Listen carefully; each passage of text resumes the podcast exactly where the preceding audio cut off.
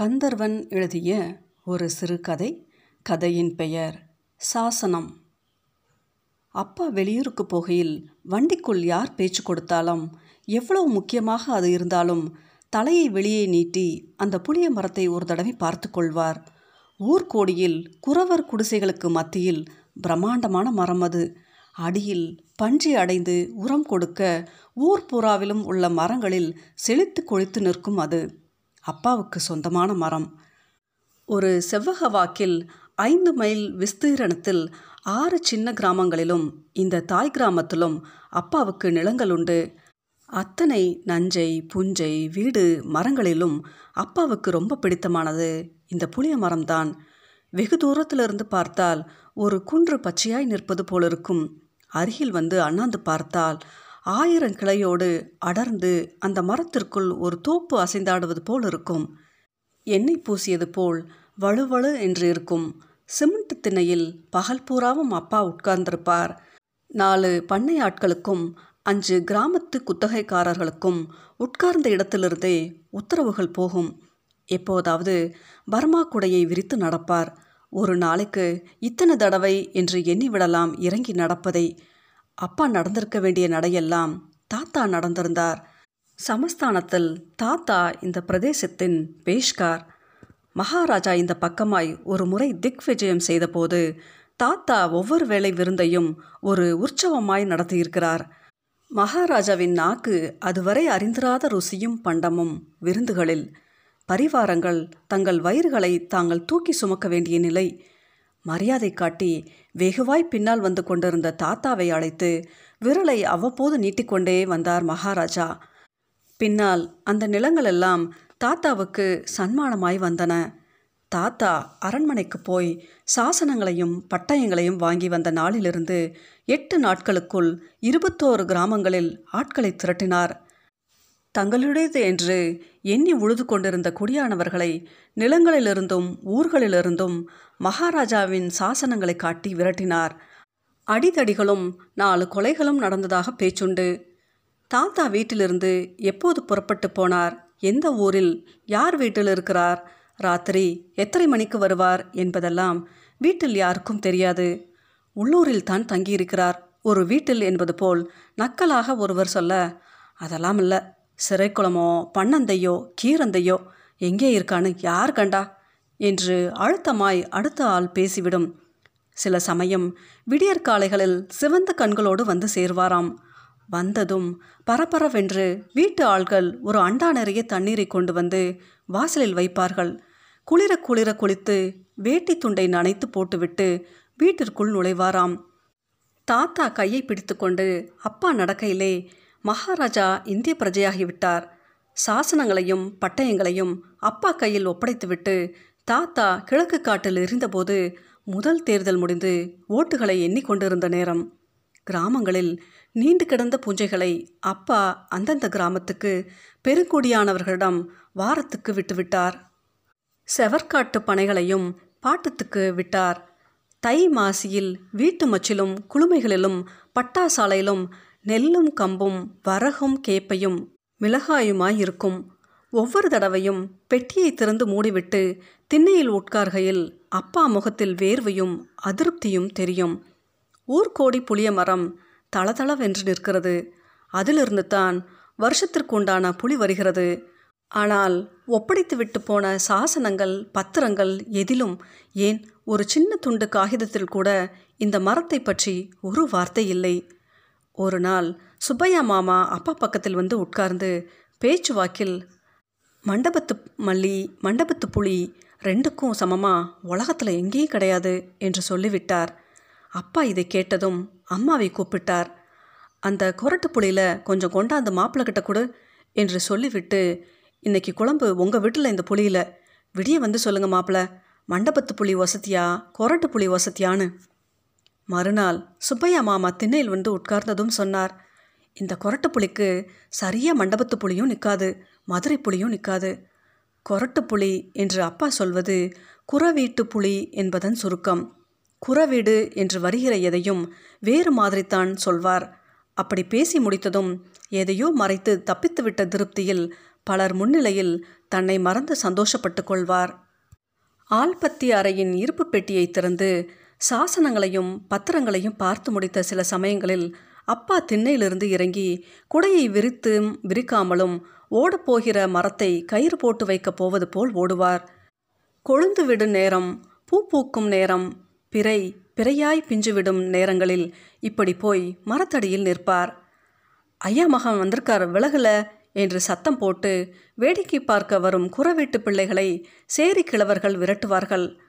மரத்து அடியில் அடைந்து கிடக்கும் பன்றிகளை விரட்டி மேட்டு பக்கம் கொண்டு போவார்கள். பன்றி கழுவுகளை தள்ளி ஒரு புறமாய் ஒதுக்குவார்கள். மற்ற குடிசைகளிலிருந்து விலகி ஒரு குடிசை மரத்திற்கு வடக்கில் தனியாய் உண்டு. வெளியில் உண்டாகும் சேரி அசுத்தங்கள் அந்த குடிசை அருகே வந்துவிடாதவாறு சுற்றி ஒரு தீவட்டம் நின்று காப்பது போல் பளிச்சென்று இருக்கும். அப்பாவின் குரலை கேட்டதும் குடிசைக்குள்ளிருந்து ஒரு கிழவி கண்ணில் பூ விழுந்து பார்வை தெரியாமல் கம்பூன்று வெளியில் வருவாள். குறவர் கூட்டத்திலிருந்து விலகி தனியாய் ஆகாயத்திலிருந்து வந்து பிறந்தது போல் கிழவியின் மகள் தாத்தா ஜாடையில் தாத்தா நிறத்தில் வந்து நிற்பாள்.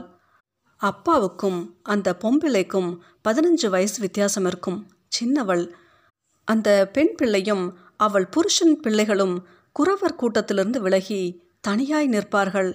கிழவியும் மகளும் அப்பா பேசும் ஒவ்வொரு வார்த்தையும் வாஞ்சியோடு கேட்பார்கள். அப்பா புறப்பட்டு போகும்போது அந்த பொம்பிளை அவர் பார்க்கும்படி முன்னே வந்து குப்பை கூளங்களை காலால் தள்ளி வழி செய்வாள்.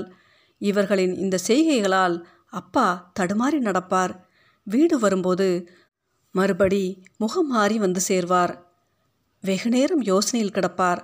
கணக்கு பிள்ளையை கேட்டு விடலாம் என்று அப்பாவுக்கு பலமுறை தோன்றியதுண்டு.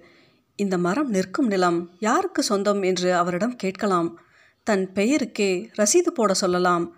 வரி கட்டியதாக. ஆனால் மரம் இருக்கும் இடம் நம் பெயரில்லை என்று கணக்கு பிள்ளைக்கு நாமே சொல்லிக் கொடுத்தது போல் ஆகிவிடும்.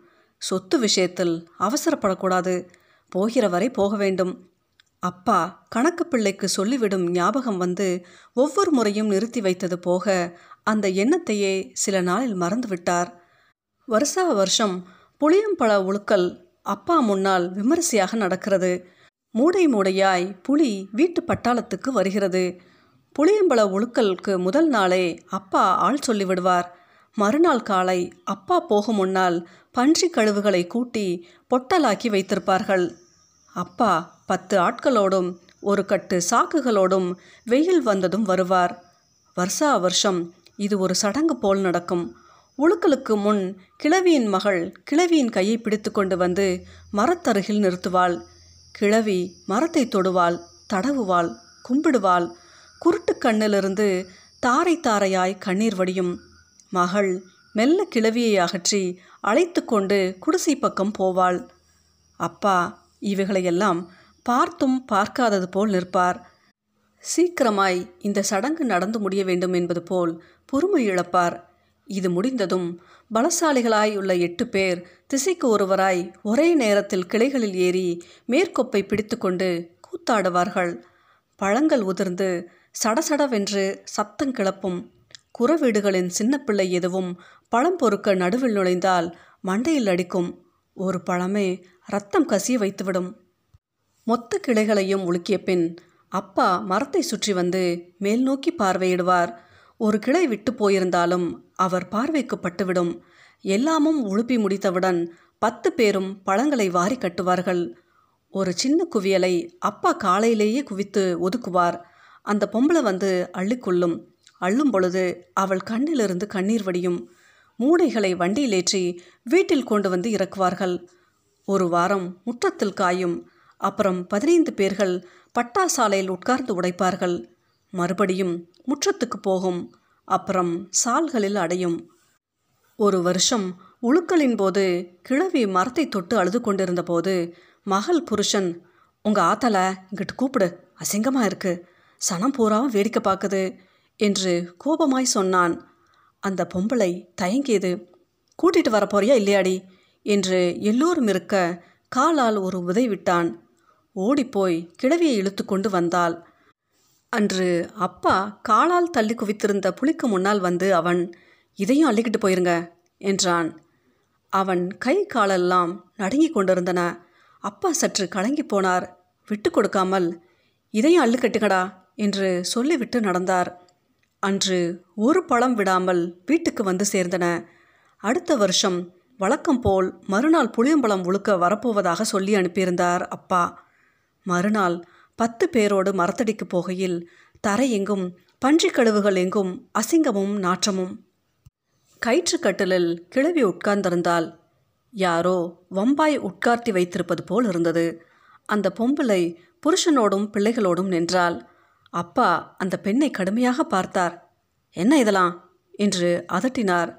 சொல்லி வைத்தது போல் யாரும் வேலை வெட்டிக்கு போகாமல் குறவீட்டு ஆட்கள் மொத்தமும் கூடியிருந்தது. அந்த பொம்பளை இனிமேற்பட்டு இந்த மரத்தை நான் தான் உழுக்குவேன். இதில் எனக்கும் பாத்தியது உண்டு என்று பேசத் துவங்கியது. அப்பாவுக்கு கால் நடுங்கியது உதடு கோணியது. போதும் போதும் பேச்சை நிறுத்து என்று அதற்கும் அப்பால் அந்த பொம்பளை பேசுவதை பதறி போய் நிறுத்தினார். கயிற்றுக்கட்டிலின் மேல் அந்த கிழவி நிச்சலமாய் உட்கார்ந்திருந்தாள். கூட்டி வந்த ஆட்களை திருப்பி அழைத்து கொண்டு தலையை சாய்த்து குனிந்து நடந்து வீடு வந்து சேர்ந்தார். அதற்கப்புறம் அப்பா ஆள் பத்தி அறைக்குள் நுழைந்து பெட்டியை திறந்து சாசனம் எதையும் எடுத்து பார்க்கவே இல்லை.